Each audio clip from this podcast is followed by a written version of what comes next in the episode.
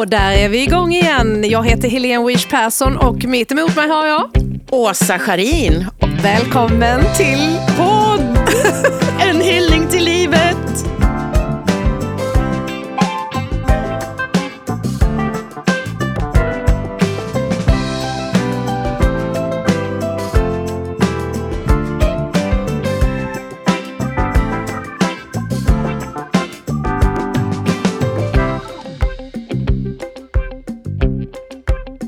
Det är en sån härlig låt. Man vill liksom bara svassa med. Känner du det? Ja, men jag sitter och dansar. Det funkar ju faktiskt bra. Du vet, förra avsnittet så hade vi ju en kraftkvinna som gäst, Amelia Ja. Adamo. Det var fantastiskt att träffa henne och eh, kloka ord från henne. Mycket. Och idag har vi ännu en kraftkvinna Ja. som gäst. Och du var ju faktiskt också med Birgitta lite i slutet där med En liten snutt. en liten snutt med Amelia eftersom att ni känner varandra sedan alla år på, 20 år ungefär. Så. på tidningen M. Mm. Ekonomijournalist, trebarnsmamma och du har blivit farmor. Yes. Till hur många barnbarn då? Åtta. Åtta barnbarn! Wow! Åtta stycken, det är ju massor. Ås- Åsa såg helt bedrövad ut. Gud vad jobbigt. Alltså hur gamla är de? Mellan 19 och 7. Ah, Ja men härligt. Är det den där efterrätten som många pratar om? Ja, det är himla kul faktiskt. Och nu när de är lite större, man kan liksom... Alltså bli, ja, det är helt... Ha samtal med dem. Ja, samtal med dem. Ja, det är det- jättekul. För jag tänker så här, när du sa 19 och 7 så tänker jag, åh, då är blöjåldern borta. Det är skit samma. Det är liksom... Ja, skit i skit samma. Ja, det var Det var en härlig start. Du, eh, Birgitta, du har ju också eh, jobbat på Sydsvenskan i många år. 30. Mm. Och det här med ekonomijournalistik, varför är det så roligt? Därför det är viktigt. Varför är det viktigt? Ja, det säger sig självt. Alltså det folk måste fatta att privatekonomi och ekonomi berör dig själv in i märgen. Så att säga. Det handlar om din plånbok, det handlar om ditt jobb, det handlar om din framtid. Det är hur du ska kunna för- försörja dig som pensionär. Och det är jätteviktigt att faktiskt själv ta ställning och läsa på. Så man vet vad det handlar om. Skulle du säga att, att vi, och då tänker jag egentligen mest kvinnor, är vi, är vi för dåliga på det? är vi dåliga att ta för oss faktiskt. Dåliga löneförhandlare börjar alltid i regel i ett lägre segment än jämnåriga män med samma bakgrund och utbildning. Där man har, inte ska väl jag. Är det fortfarande så? Jag tänker på de som inte liksom kanske är 20, generellt att det är 25. så. Jag kan inte säga att det är generellt så, det är svårt att vara tvärsäker. Men nog tycker jag att kvinnor borde vara, försöka vara lite mer självsäkra. Och, och om man är osäker så ska man läsa på. Vad har den gruppen på det företaget i lön ungefär? Och då får man ju tala med facket, man kan googla själv, men se till att man hamnar i den nivå man bör, där man bör börja. Alltså, man har faktiskt ansvar själv. Att inte bara låta någon annan reda ut saker åt en. Och det, det kan jag ha med generationer att göra. Jag är 40-talist, fostrad på ett annat sätt än, än moderna unga kvinnan. Att, ja, ungefär så. Nu pratar vi om ekonomi generellt. I den här podden så hyllar vi ju livet där ekonomin hör till. Men eh, vi pratar också mycket om döden och det som händer för den efterlevande. Den som är död är ju död. Eh, där är det inte mycket att orda om. Är det som slut då? Då är det slut. Är det slut. Men eh, det här eh, viktigheten att skriva testamenten och, och jag vet att en av dina käpphästar är sambolagen. Du avskyr den. Nej, det är till att ta i. Nej, men jag varnar för den därför att det är många som inte förstår konsekvenserna av den. Den är ju en halvmesyr. Alltså hela förlåt, samhället bygger ju på, hela lagstiftning, äktenskapsbalken bygger på att man är gifta. Och det är en trygghetslag för kvinnan och barnen och så. Och det är grunden. Och så var det då på det glada tidiga 70-talet då man skulle liksom frigöra sig och man behöver inte gifta sig här i år. Och då skapar man den här sambolagen som egentligen är en halvmesyr och folk har inte riktigt fattat att den berör bara en liten, liten... Du får vara precis hur snål du vill mot din partner i ett samboskap. Man har inte gemensam ekonomi till exempel. Bara en faktor.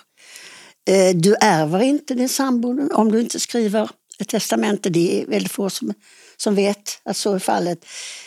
Man tror att man kan bo in sig under årens lopp i, i partners fastighet. Tids, alltså att det har med tiden att göra menar Ja, du? alltså folk vet inte vad det handlar om. Alltså risken är oändlig. När de sen bryter upp och ska skilja sig så kan det bli riktigt besvärligt. För jag minns när jag var, blev sambo i början där när man liksom, första man flyttade ihop, ja ni har väl skrivit ett samboavtal nu när ni inte är gifta. Det var väldigt många som pratade om det.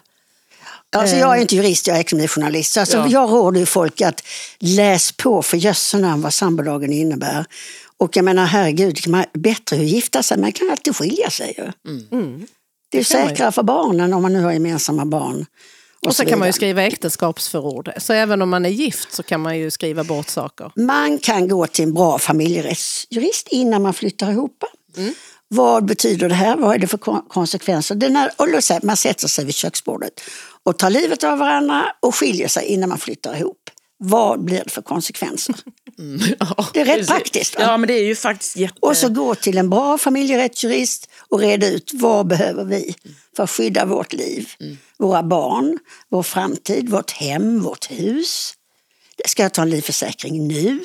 Om den ena dör för tidigt så kan man stå där med bolån. Alltså, det finns så mycket man faktiskt måste göra själv. Och alla dessa eh, moderna familjer idag med egna barn och särkullbarn. Det gör det ju ännu mer komplicerat. Men när kan det vara aktuellt att skriva ett testamente om man är gift? Ja, det, kan man, det har inte med giftermål att göra faktiskt. Det är frågan om vad vill man? Vem vill man ska ärva sin, sin kvarlåtenskap som det heter? Egentligen får du förklara vad du menar med det om man är gift. Vad är det för speciellt med det? För att man kan vara sambo och man kan vara ensamstående. Ja, nej, men om man är gift så kanske man tror att helt plötsligt så är hälften hälften. Men det, det beror ju på om man har skrivit in andra saker i testamentet kanske. Alltså det är ju så. Ja, för vad där- kan man skriva in? Alltså, vad kan man testamentera bort? Ja, du kan ju säga- gift, skriva till vad du vill i testamentet men är det då strider du mot lagstiftningen så spelar det ingen roll vad du skriver. Om du till exempel har någon, ett barn som du plötsligt inte ska ärva dig så kan du skriva den ska inte ha något för den är dum. Det gills ju inte. Nej, Nej. nej, precis. Det kan du Men jag aldrig- säger bara det att jag är inte jurist. Jag bara säger se till att ni tar reda på konsekvenserna. Vad händer om ni gifter er? Vad händer? Och speciellt, okej, är man gift och har gemensamma barn, då är det ganska enkelt om man inte har testamente för då ärver maken eller makan eller partnern ärver före de gemensamma barnen och så får då ungarna vackert vänta till båda föräldrarna är döda. Men idag är det så att man har ju olika relationer, man kommer kanske in i ett nytt äktenskap och var och en har en bunk ungar med sig in, det är så kallade särkullbarn. Och enligt lag så ska de här särkullbarnen ärva sin förälder direkt efter ett dödsfall. Och det kan man aldrig testamentera bort. Du kan inte testamentera, du kan alltså, du har rätt att testamentera bort hälften av barnens så kallade arvslott, det blir en laglott. Men allt det här är ju juridik. Jag skulle föreslå principen att alla sätter sig ner och tar konsekvenserna. För det här är ganska viktigt, det är avtal som ska slutas. Och prata pengar är oftast, tycker man är lite skämmigt, icke. Det är bättre att göra det innan det är för sent. Då. Det är ett skydd mot sig själv, mot sina barn och den som blir ensam kvar, till exempel i ett äktenskap som då är då ett andra relation med, man har olika barn i olika kullar, det kan ju bli väldigt besvärligt för den som är, överlever så att säga, om inte alla pappor är klara. Alltså man måste, vara oms man, man måste ha omsorg mot sin partner om den blir ensam kvar. Och det är ju säkert många, det, det här vill man ju inte tänka på såklart. Jo, man vill klart ju man inte måste- tänka, precis. Jo, det är klart vill- man måste ja, man tänka på. måste ju göra Jag det. tror, jag, tror, jag tror att folk tycker det är jobbigt Eller att sätta sig ner och, som du säger, ta livet av varandra här för en liten stund. Ja. Vad händer? Ja, vi ska ju all, alltså Om- Det här är ju det gamla vanliga, vi ska ju faktiskt alla dö. Och då är det bättre att göra den processen kort medan man är ung och frisk. Absolut, men jag tror Och- fortfarande att folk tycker att det är- jobbigt. Man, vill inte, man, man skyfflar det åt sidan. Kvinnor har Och- svårt att tala om pengar för det får man inte. Man kan liksom inte blanda kärlek och ekonomi. Det är bättre att tala, tala pengar på dagen och så kan man hoppa säng och vara glada vänner på kvällen. Typ. Så det är ditt tips. Det Gör det här på tips. dagtid och så tar ni lite vin och hoppar i säng på kvällen som, Som som goda goda, vänner. vänner. ja, men alltså jag... Och, och, och fortfarande, du pratade om det innan, det här med jämställdhet och att det ligger långt tillbaka i tiden att kvinnan har haft en annan ekonomisk ställning än mannen. Eh, jag tror till och med det var i, i programmet med Amelia du nämnde att så sent som 1952 så var det liksom pappan till barnen bara som var den myndige Ja, för barnet. Ja, det var förmyndare. Alltså det, jag höll en föredrag på Kristinehov just om jämställdhet och kvinnor och män och där. Och så läste jag på om lagstiftningen och när vi fick rösträtt och bla bla bla. Mm. Och så upptäcker jag till min förvåning att min pappa var förmyndare över mig ensam fram till 1952. Och då var jag faktiskt fem år. Alltså min mamma Mm. hade, var inte förmyndare utan hon var i princip satt under förmyndare av sin man. Ofattbart. Det här känns ju nutid Och detta verkligen. är Det är nutid, nutid, eller hur? Och det är ju den typen av traditioner som man inte riktigt tänker på finns va? Nej. kvar. Nej, verkligen inte. Jag tror inte den, den unga generationen, jag tänker på mina egna barn som är ja, 25, 27, Eh, tänker inte de här banorna överhuvudtaget. varför skulle de göra det? Nej, det gjorde man ju kanske inte själv. Jag kommer ihåg att min pappa han sålde eh, försäkringar på, på fritiden. Och han började prata med mig när jag fyllde 25 att jag tycker att du ska ha en pensionsförsäkring. Det var klokt av din pappa. Ja, men jag skrattade ju då. Nej, aldrig i livet ska jag lägga pengar till det nu. Jag har ju mycket annat som är mycket viktigare. Och, och, men en liten, en liten peng satte vi någonstans där ändå. Men vet du vad, då ska jag berätta att min, det var faktiskt någon bankgubbegumma som sa för många, många, många år innan jag började skriva om privatekonomi och som så sa till mig, du behöver, du skulle ha en pensionsförsäkring. Äsch, så varför ska jag det? Typ, det är bara dyrt. De lurar mig säkert. Va? Men jag gjorde det och det var banne mig en jättebra investering. För det var en av de bättre äldre pensionsförsäkringarna som jag fortfarande har kvar. För sen har de ju faktiskt för, förändrat dem med åren. Så att, så att jag tycker att de, de där gamla som man De tog, är bäst. de är ju bäst. De ska man ju inte göra sig av med. Nej, såklart. Men sen är det ju också, det handlar ju om att börja tidigt. Man, kan ju inte, man behöver ju inte sätta av så mycket pengar varje månad om man är 25. Det kanske räcker med några hundralappar. Alltså man kan börja i förhållande till vad man har för situationer. Eh, Om man har då är ung och inte har barn ännu och har en hyfsad lön, då kan man faktiskt passa på att plussa in. Och då ska man se till att man köper produkter med låg avgift och bra, bra rating och sånt där så man inte köper dyra saker med höga avgifter och sådär. Men då säger jag bara man får läsa på själv. Det är som att köpa en bil, man jämför ju alltid bilar. Men man går till olika bilhandlare och kollar vad kostar den och vad det är prestanda och så vidare. Det får man göra även med den här typen av försäkringar. Man tar reda på vad är bra och jämför innan man bestämmer sig. Va? Det är, egenansvaret är ju jättestort. Här. Ja, Man och- behöver inte säga ja till vad banken säger. Nej. Man kan säga kanske och så går man och läser på. Och Och man, det, kan, förlåt, det kan ju också vara så att man inte behöver säga ja till en arbetsgivare. Det kan ju vara en, en förhandlingssak när det gäller lön. Att man istället för någon extra liten fnutt på toppen säger att okej, men då tar jag hellre en pensionsförsäkring. Kan alltså det, det där är lite för komplicerat. Det där är inte så enkelt. Va? Är det inte så nej, enkelt? Läs på säger jag. Att, Ja, titta, nu fick jag mig en liten avhyvling Ja, här. nej, men alltså, Det här är mer komplicerat än... Ja, det kan vi ta en annan gång, för det är rätt komplicerat. Men det ser till att det finns en käpphäst som är väldigt intressant. Det finns alltså ett visst basbelopp, en viss nivå på hur mycket man kan tjäna där man får fullbetalt till sin allmänna pension. Och det är 7,5 inkomstbasbelopp av typ. Och det är väl idag runt 48 000 kronor. Då får man insatt 4,5 procent till sin tjänstepension. Och hör och häpna, kommer man över 7,5 då kan man få 30 procent utöver sin ordinarie, alltså den gränsen.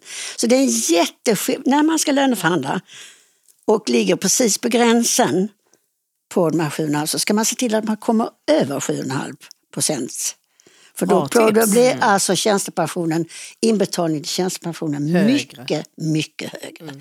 Och det känner folk inte till. Nej. Och jag kommer ihåg, jag höll ett föredrag någon gång för många år sedan på ett bibliotek och så, så berättade jag om det här. Var noga med att när ni löneförhandlar, se till att ni kommer över den här nivån för då får ni mycket större andel inbetalt tjänstepensionen som har en väldigt stor betydelse för slutlönen, speciellt för unga människor. Och efteråt kom det fram en kvinna till mig som var så vansinnigt förbannad. Du, jag hade löneförhandling i förrgår Och jag var så himla nöjd. För jag hamnade då på en lön som jag tyckte var jättebra. Precis strax under Och det visste 7,5. arbets... Det visste arbetsgivaren. Åh, vad hemskt. Och så, alltså, ja, går det så går det. Men det är ju jättebra. Jag har aldrig hört någon säga detta innan. Nej. Nej, men det är faktiskt väldigt viktigt. Alltså det handlar ju om löneförhandling va, som du var inne på. Och framförallt är det så, då får man ju faktiskt göra sig besväret att ta reda på var ligger lönerna för min, för min yrkesgrupp, för min, mina arbetsinsatser. Och så ser man vad, det kan man få statistik från facket, alltså man får anstränga sig själv. Om man är med i facket, vill säga. Det är Ja, inte men- alla som är. Nej, men man kan säkert få fram de uppgifterna i alla fall. va, Det är ju den röda tråden på något sätt, Birgitta, i det du säger, att man måste ta ett eget ansvar. På, gör, eller alltså, det kan ta lite tid och det kanske låter jobbigt men det är rätt kul. Alltså jag tänker ju på det här med... Ja, du tycker det är kul. Alla tycker verkligen inte att det är kul med, med pengar och siffror och så här. Och, tycker det är, och så får de det orangea kuvertet och så bläddrar man i det och så tittar man på liksom totalbeloppet där nere. Ja, ja, det är ju det som jag eh, kommer att få. Men att jag kan påverka det, Det är klart man kan. kanske inte alla går in i matchen, Då tänker ska jag jag. vara så här att jag tycker ibland att kvinnor är lite bekväma. Och att det, alltid, det är också tradition, någon annan har gjort det åt mig. Man är van vid att banken, är oftast hyggliga människor naturligtvis, de vill hjälpa dig. Men de säljer sina produkter. Och alltså, det är inte så komplicerat egentligen som man tror. Det är det faktiskt inte. det känns ju skönt att höra. För det Alltså det är bara att sätta sig in Man kan också ringa till Pensionsmyndigheten eller, och kolla och göra jämförelser. Vad har jag för nivå på min inkomst och pension när jag slutar jobba vid viss ålder? Och så vidare. Så det handlar egentligen om att löneförhandla på ett smart sätt. Och är det så att den nuvarande arbetsgivaren är ki- kinkig så kan man ju söka ett annat jobb. Folk skriker efter arbetskraft. Man, kan vidare, alltså man kan göra mycket, väldigt mycket själv. Och det det handlar om är ju just att, att tänka framåt, eller hur? Eh, Att inte bara se på här och nu, utan att livet kommer att gå vidare. Det kan hända mycket. Man kan skilja sig eller separera eller ja, gå i pension. Eh, Det värsta Eller är egentligen för tidigt dödsfall med unga familjer. Som, som, som liksom det är det värsta som händer när man har små barn och en partner går bort. Man har lån, man har villa. Och det, vad ska, Ja, men livet är uppbyggt på att man ska ha två inkomster. Ja, i typ. Sverige är det så. Ja, va? verkligen. Och, det, och man har rätt komplicerade förhållanden med pensioner och försäkringar och lån och så vidare. Så att man ska ju, man får ta sig det besväret. Faktiskt. Det hängslen och livrem. Ja, och vi pratar ju om det här när man dör och vi pratade om att man kan ju inte göra sina barn arvslösa. Det går inte att testamentera bort dem. Nej, men, nej, det kan man inte. Men det är klart att om man nu riktigt vill göra sina barn arvlösa. Det finns ju faktiskt familjesituationer som eh, är förfärligt sorgliga där, där det har skurit sig helt.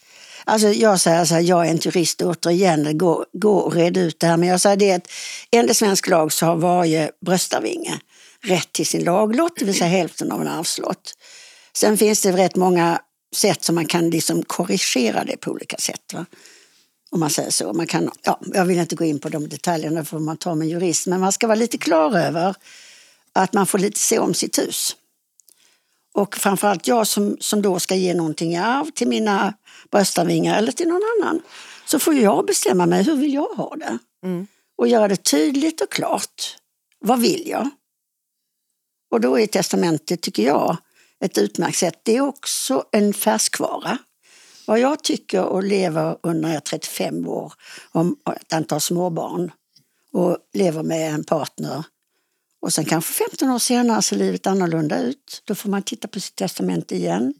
Men det är på något Och inte vis... glömma det. Nej, Just inte det. Vad var det jag skrev då? Och vad gäller nu? Det kan ju... Då får man ta fram det och läsa på. Ja. Jag måste ju berätta för er, jag har en bekant vars morfar eh, hade bestämt sig för, han hade ganska mycket pengar. Mm. hade startat någon eh, biografverksamhet eh, verksamhet i Helsingfors för massa år sedan.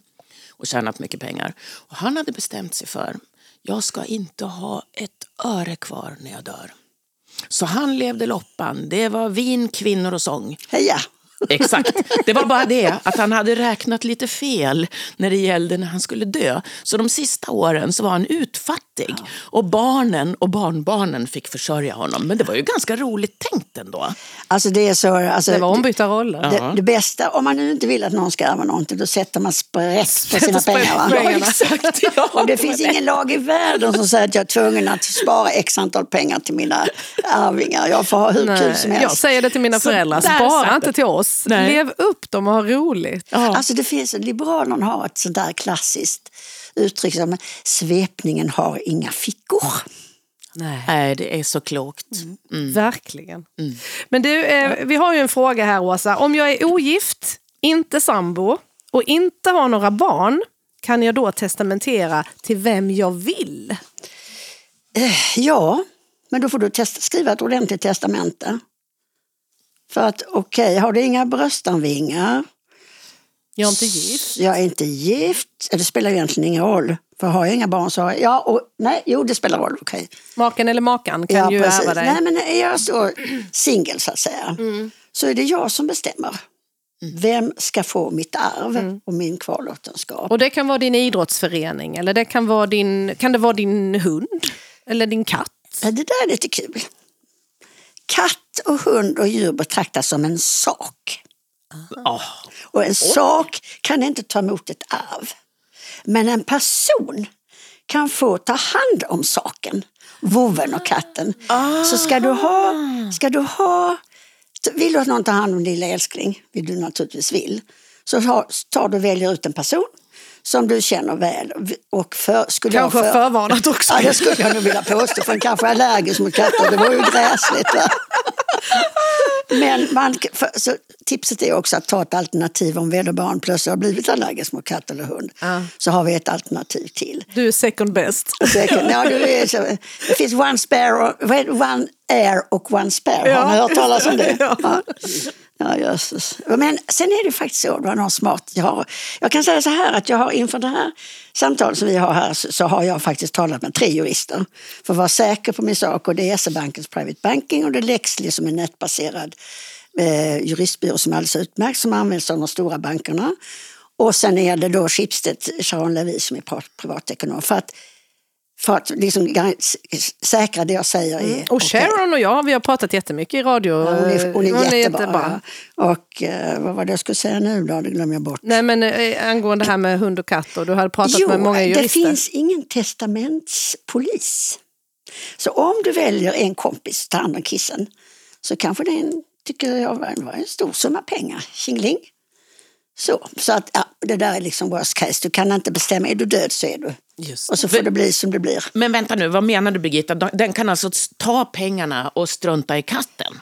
Ja, det vore väldigt dumt tycker jag. Det tycker jag vore förskräckligt. ja, men alltså, ja, men alltså det är worst case sa jag. Ja, så det skulle kunna hända. Ja, Du menar att det är en det väldigt värdefull katt Nej, du vet- som man nej, säljer? Nej, men det ja, kan- lämnar in på ett katthem kanske Ja. och behåller pengarna. Ja, ja nej, men det, man hör Ja, ju nej, talas om allt alltså, det, möjligt är väl- konstigt. det, vore- nej, det tror jag inte folk skulle dumma Nej, men, det nej, men precis. Men det är bra att vi tar upp det. Nej, men så man ska vara lite, lite... Man får vara, tänka på worst case, faktiskt. Man får inte vara hur naiv som helst. Och det är jag som bestämmer om jag ska ha min kval vem ska ha vad. Och sen kan man också göra så att i ett testamente kan man också bestämma om man vill ge någon speciell sak till någon. Eh, Man kan bestämma att lite olika fördelningen av olika mm, grejer som man vill placera, man gudbarn kanske, eller, vad- eller om man till välgörande ändamål.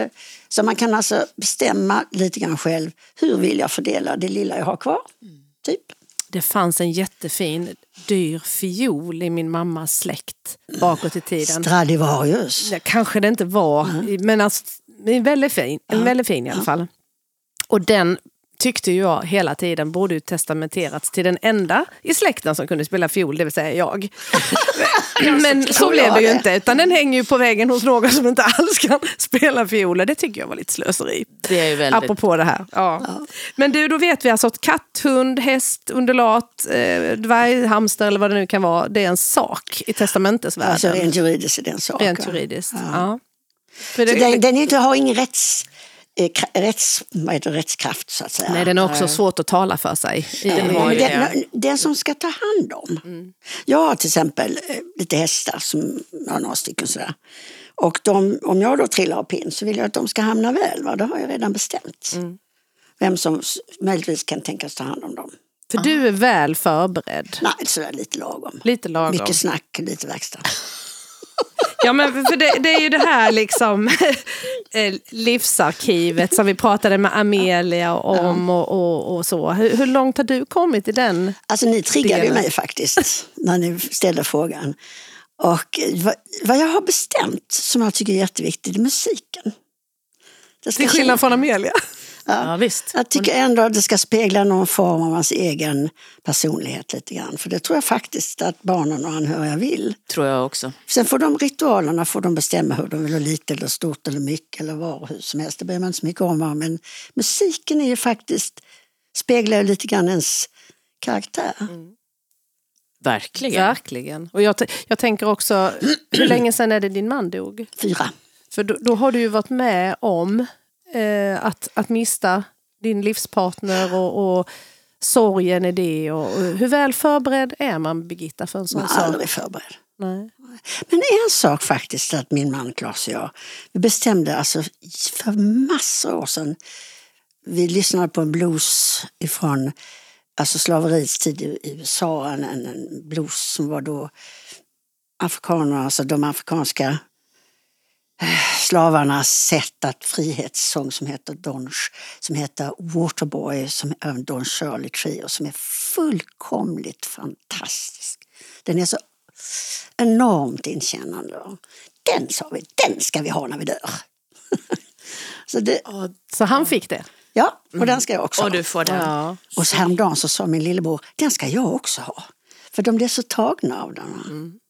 Jag känner spontant att jag måste lyssna på den. För den, den Ja, Och då ska du man ha den den så- tidiga, tidiga versionen instrumental från 60-talet. Helt. Och sen vet jag också vem som ska sjunga en sång. Och jag vet som ska göra det om vederbörande fortfarande finns på jorden. Och sen så vet jag också På var- platsen? på pl- Vet- Vet du var du vill bli Nej, begravd? det får de själv eller? bestämma. Jaha. Det, det har man, är man borta så är man borta. Så får de själv bestämma. Men det här med det sista avskedet, det är ju det är otroligt viktigt, eller hur? Ja, jag Alltså att tycker man, det. Ja, Jag tycker det. Det är ju en kostnad, jag kollade just, alltså det, snittkostnaden för en begravning det är 25 000 kronor. Så jag har läst på då. Och det är faktiskt rätt mycket pengar. Och det lägsta som man angav var 4 000. Alltså en lågbudgetbegravning. Och jag menar, man ska ha respekt för den stora summan pengar. Så att säga. Men man förhoppningsvis man säger så här, i alla kulturer runt jorden i tusentals år har alla olika kulturer haft begravningsritualer för sina avlidna. Alltså det ligger förmodligen någonstans djupt rotat i våra personligheter och vårt DNA att man som flockdjur som vi är ändå tar avsked eh, till den som är död och gör en värdigt avslut på olika sätt. Ett sista minne också på något sätt blir det ju, eller hur? Ja, det är en gemenskap på något sätt. Jag tycker på de begravningar som jag nu har varit med om i 75 års ålder så är det på något vis en både sorgsam och väldigt värdig och ganska ibland väldigt trevlig tillställning. Där man träffar människor som man inte sett på jättelänge eller individer som har, har med den avlidna att göra som man inte kände. Och det blir liksom ganska helande faktiskt. Och sen är det värdigt, respekt för den avlidna och respekt för barn och anhöriga som sörjer. Ja, jag fattar precis vad du menar. Jag, Det är för, jätte, eh, jag, jag, jag, har en, alltså, jag vet nu att det är, många har inte tid och de har inte råd och de är kanske osams när och hur och var. Och sen, det, så är det ju faktiskt inte bara någonting som man lägger åt sidan och låter någon bränna upp och gräva ner. Va? Så det, och man ska vara lite rå. Jag såg för några år sedan, det var faktiskt ganska rörande, inne i, sta, i stan där jag bor i Ystad så satt så var det en liten kisse som hade blivit överkörd. Och den låg mitt på gatan och bredvid satt kompisen. Och den ville inte flytta på sig. Ja, det, var, det var fullkomligt hjärtskärande att se den här lilla katten sitta och säga kom nu kompis. ja. När till och med djuren sörjer och saknar sina kompisar. Nog ska människan kunna ge en liten stund av närhet efter en begravning. Ja, Usch, nu tänkte jag på den här eh, förfärliga händelsen i Furuviksparken med schimpanserna för inte så länge sedan. Som de sörjde, de, de få som var kvar. Det, det, så det är klart att de sörjer, det gör de ju. Ja men du kan se djur sörja. Har ni inte sett elefanter? Jo, de stannar ju kvar. De stannar ju kvar i evigheter. Mm. Ja, det gör de. Så att det, det, det är ju, empati är inte bara människor, det, empati har ju djur också. Va? Men jag tänker så här med, med just oss i Sverige. Har vi blivit för sekulariserade? Det kan jag inte bedöma. Jag vet inte, för att jag tänker så att du har ju bara, du, du får ju aldrig en andra chans. Alltså det sista avskedet, det är en gång. Och har man inte gjort det på så fint sätt som man har kunnat, och då tänker jag att det inte behöver handla om mycket pengar. Det kan ju faktiskt vara att man kan ta ett knytkalas eller mm. någonting. Bara man... Sen vill jag då säga, egentligen, det är klart det kan möjligtvis ha med sekularisering att göra, men det har ju också, man kan ju också ha borgerliga begravningar. Mm. Så att det är inte det att, vi är ju sekulariserade, fine, så är det. Mm. Men vi sörjer våra döda, våra anhöriga fortfarande. Och det är prislappen hög så är det naturligtvis ett bekymmer. Men man kan förhoppningsvis ändå göra sig själv den känslan att ta åtminstone sista avsked med varandra. Alltså så att man ändå får sörja en liten sörja tillsammans mm. eller vara glada tillsammans eller känna någon form av samhörighet på olika sätt. Va? Och stunden efteråt är väldigt viktig. Det är bara fyra dagar sedan jag var på en begravning mm. faktiskt eh, för en väldigt, väldigt nära vän. Mm. Och eh, det av, av olika anledningar så, så, skulle vi liksom skingras efter på kyrktrappan. Mm. Men det blev ju ändå att man stod kvar där. Mm. Det var ganska kallt och det var bistet och, och, och folk mm. frös. Men det kändes som att oh, vad vi vill stanna kvar och vi vill fortsätta prata med varandra. Mm. Och den stunden är så viktig. Att man kanske till och med får, får fram ett litet, litet skratt efter det jobbiga Men jag som var kyrkan. ställa en motfråga. Vad tror ni båda? Varför är det så viktigt? Den här gemenskapen efter ceremonin så att säga? Jag tror det handlar om att man vill ha något slags kvitto på att det finns något normalt också. För det känns ganska onormalt när någon nära försvinner. Eh, och ändå är det absolut normalt. Jag vet. Mm. Eh, men det, det handlar om, eh, tror jag, för mig i alla fall, någon känsla av att ja, men, vi finns kvar här och vi gör det bästa av det tillsammans. Och vi sörjer tillsammans mm. och, och, man är inte själv i den här känslan. Jag tror det är gemenskapen som är jätteviktig, att man tror... inte själv är klokt.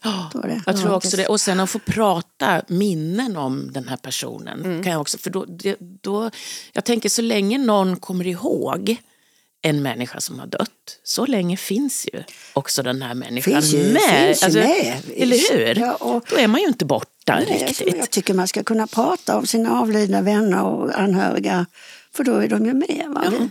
Det, är ju, det är ju recycling om man säger så. Ja, det är ju det. Ja. Mm, det är ju faktiskt det. Jag vet när min pappa dog, på tal om musik, mm. nu hade han inte skrivit ner någonting själv, men han var väldigt jazzintresserad. Mm. Så jag gjorde en spellista eh, som vi hade.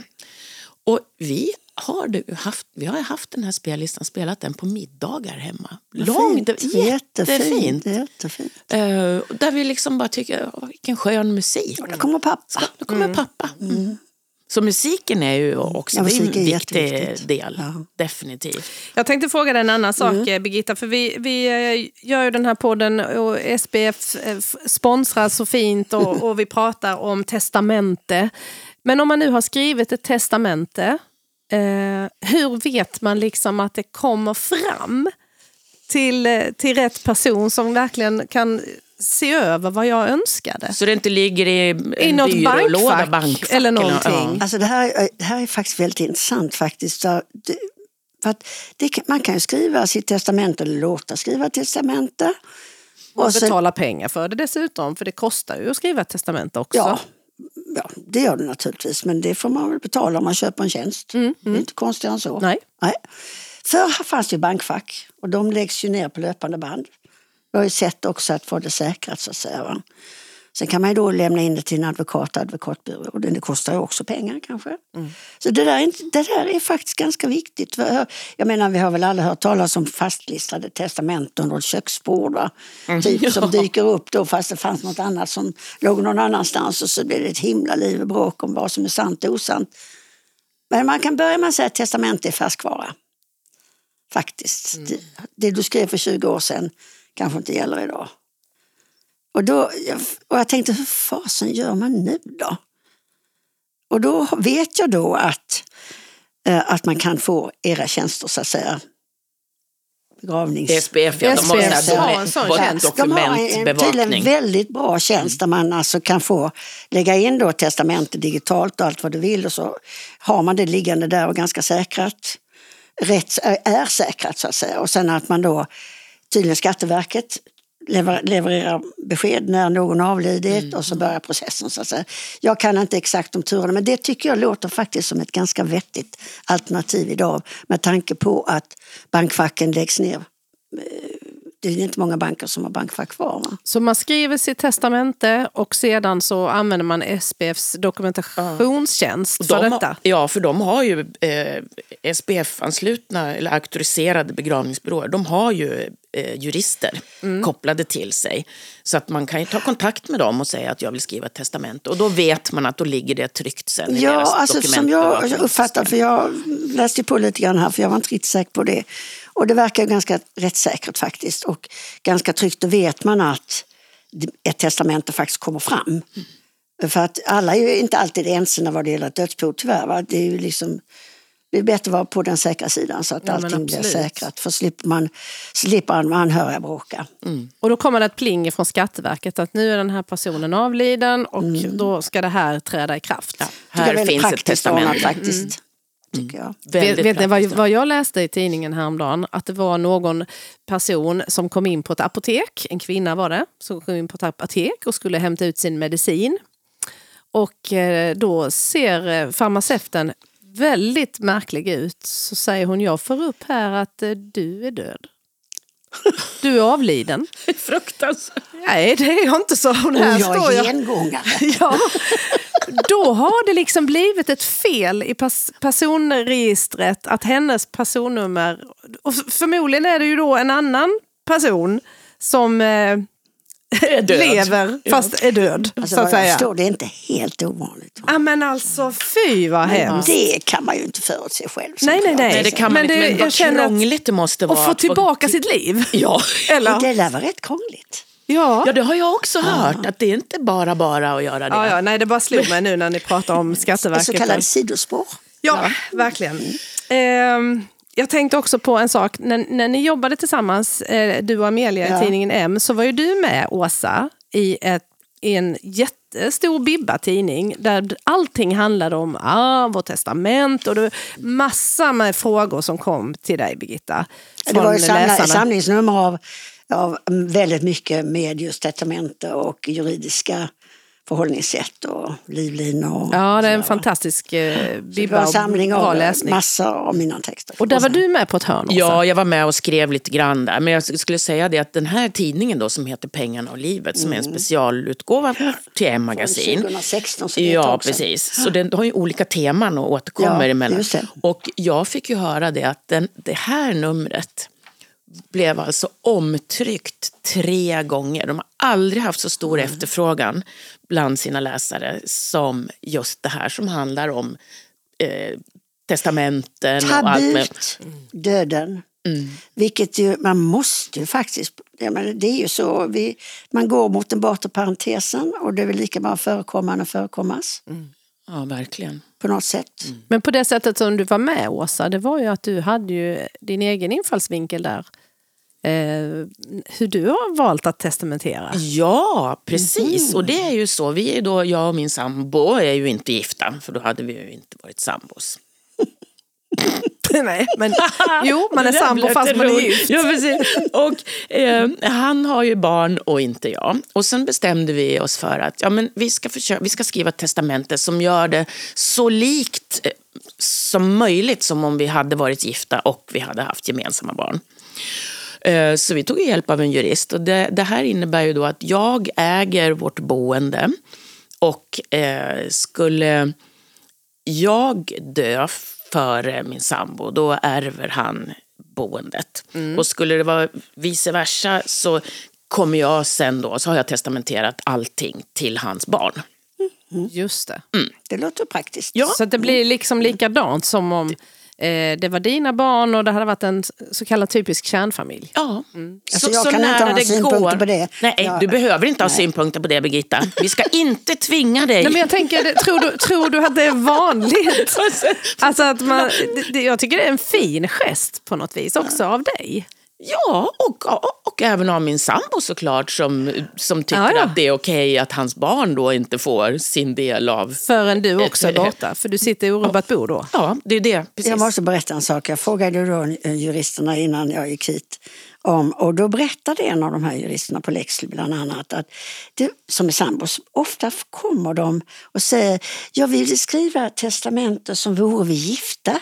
Att våra barn inte ska ärva förrän vi båda är döda. Men det går ju inte. Alltså, är Gift er. ja men vadå gift er? liksom, man kan ju alltid skilja sig. Va? Ja, men det är ju dyrt att gifta sig, Birgitta. Nej. Jo, det kan det, Det kan vara. också vara billigt. Precis som en begravning så kan man gifta sig Men det är billigt. då Askungen-drömmarna kommer in. Ja, att man precis. vill liksom gifta sig, du vet. Ja, du är ju Ja, men du kan gå till kommunen och börja gifta dig för en Ja, nej, femöring antar nej. jag. Ja. En Ja, det är klart att man tulpanbukett. kan. Ja. Ja. Du är ju nygift och har haft ett fantastiskt bröllop såklart. Ja, jo, men det, det, ja, men jag har gjort det två gånger. Det, det var ju mitt andra bröllop dessutom. Nu, nu orkar jag inte fler gånger. god Nej. investering. Ja. Ja. Nej, nu räcker det Helene. Det får... Ja. Nej, men fantastiskt. Alltså, visst har vi fått svar på massor med frågor Ja, men nu? det tycker jag verkligen. Birgitta, du är ju, som jag sa, du är ju en kraftkvinna. Eh, kvinna. Och det här är så roligt, jag måste ju faktiskt få säga det här, för att jag skrattade ju när jag ringde dig då inför att vi skulle spela in den här podden. Så svarar ju Birgitta i telefon. Jag hör inte ens att det hinner gå fram en signal. och så svarar Birgitta och så säger hon, jag hinner inte prata nu. Ja, men Ring så, om lät, jag... så, så arg låter jag Lite, nej, men du var lite kraftfull så. Och så vi lägger ju på och jag ska ringa om en halvtimme. Och jag sätter igång och börjar gapskratta efter och tänker, varför svarar människan om hon inte har tid? Och så tänkte jag så här, ja, Men Amelia, Amelia, gör, jag, hon gör precis samma sak. Det är någonting med de här kraftfulla kvinnorna. Men eh, ni är så väl behövda, ni behövs här på jorden. Eh, 75 år har du, har du sprungit här, Birgitta. Eh, hur ser dina framtidsvisioner ut? Vad tänker man på? Hur ser ditt liv En ut till. framåt? Ja. Ungefär Lever du här och nu? Eller Ja, alltså- hur långt fram liksom siktar man? en dag Hur till. känns det att vara 75 undrar? Det är nog egentligen det jag undrar. Ja, det är en dag till. Alltså det, jag vet ju inte hur det känns att vara 75 plus 365 dagar. Va? Nej. Alltså det har ju, ålder har i det fall, om man nu har förmånen att ha ett rikt liv och ett, ett bra jobb och, och en trevlig familj, jag menar man har ett bra liv. Va? Varför ska man bekymra sig om vad som händer längre fram? Helt rätt. Alltså det är ju, jag brukar svara en dag till, ungefär. Va? Det låter lite banalt, men vad ska man säga? Och det är precis så vi ska tänka egentligen. För att eh, om vi inte får en dag till, ja, då kan det kvitta för då är det ju över. Eller hur? Det är ju fantastiska visdomsord, tycker jag. Det ska vi ta med oss, Helene. Det gör vi en verkligen. dag till. Och tack till dig Birgitta för att du ville komma hit idag. Och Åsa, vi ser väl fram emot ett nytt möte redan nästa vecka. Det gör vi. Åh, vad det kommer bli intressant då. Så vi checkar väl ut för denna gången och så ska vi ha lunch. Nu ska vi ha lunch tillsammans I med våra kvinnor. Ja. Tack för att du har lyssnat.